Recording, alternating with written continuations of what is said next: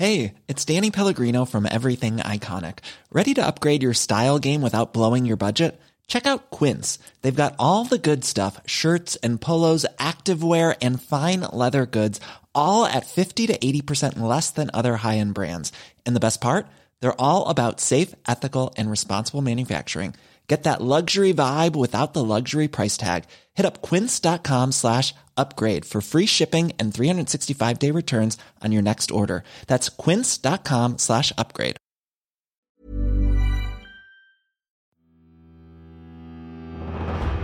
Mes chers camarades, bien le bonjour. Les grands naufrages de paquebots, comme celui du Titanic, sont si terribles qu'on les inscrit dans notre mémoire collective en les associant à une certaine période historique. Et c'est le cas de la catastrophe dont nous allons parler aujourd'hui, le naufrage de l'admiral Nakimov, que l'Occident associe souvent à tous les clichés possibles sur l'époque soviétique, ce qui réclame une petite enquête. Ladies and gentlemen, the story you are about to hear is true. Les paquebots soviétiques ont toujours eu un charme assez rétro. La marine russe n'a jamais vraiment occupé l'avant-scène. Avec l'admiral Nakimov, c'est plus que du rétro, hein. là on est sur de la véritable récup. À l'origine, c'est un paquebot allemand, le Berlin, qui a été mis en service en 1925.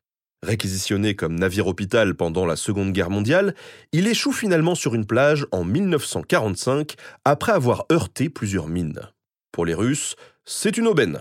Le navire est alors remis en état et il connaît une deuxième vie sous le nom d'admiral Nakimov. En 1986, c'est donc un navire de croisière populaire en URSS qui fait des voyages touristiques sur la mer Noire, avec à son bord un millier de passagers venant notamment d'Ukraine, de Moldavie et des pays baltes pour profiter des stations balnéaires russes. En ce 31 août 1986, il fait route entre Novorossiysk et Soichi quand, en pleine nuit, il croise le cargo Piotr Vassev. On tente de prévenir le capitaine en face, Tkachenko, que la situation est risquée. Mais ce dernier se montre rassurant. Il dispose d'une nouvelle technologie qui permet d'éviter les accidents bêtes, le radar. Il répond alors poliment Ne vous inquiétez pas, tout est sous contrôle.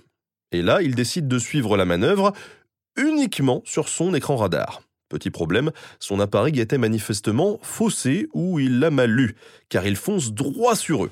La poussée est telle que le Piotr Vassev continue sur sa lancée et éventre littéralement l'admiral Nakimov. La nuit était particulièrement chaude, ce qui a sauvé les uns et condamné les autres. Car les voyageurs descendus dormir ont laissé leur hublot ouvert pour respirer et ont sans le savoir facilité autant de petites voies d'eau qui ont précipité leur mort.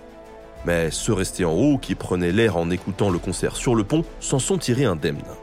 Ils ont pu nager dans les eaux relativement tièdes, le temps d'être secourus par des navires et hélicoptères appelés à la rescousse.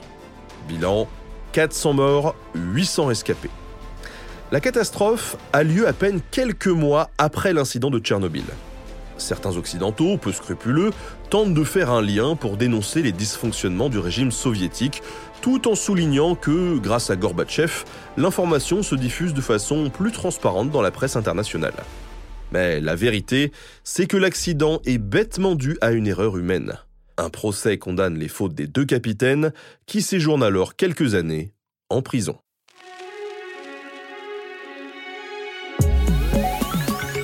Merci à Antoine Rege de la chaîne Estonie pour la préparation de cet épisode. Merci à Studio Pluriel pour la technique.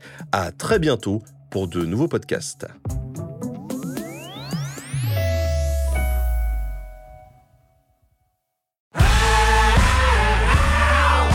Si vous avez aimé ce podcast, vous aimerez aussi mon autre podcast, Callisto, dans lequel je vous raconte des mythes et des légendes. En attendant que vous nous suiviez sur Castbox, Apple Podcast, Podcast Addict ou toute autre plateforme qui propose cette fonction, n'hésitez pas à vous abonner. Vous pouvez même nous laisser une note et, soyons fous, un petit commentaire, je le lirai avec plaisir.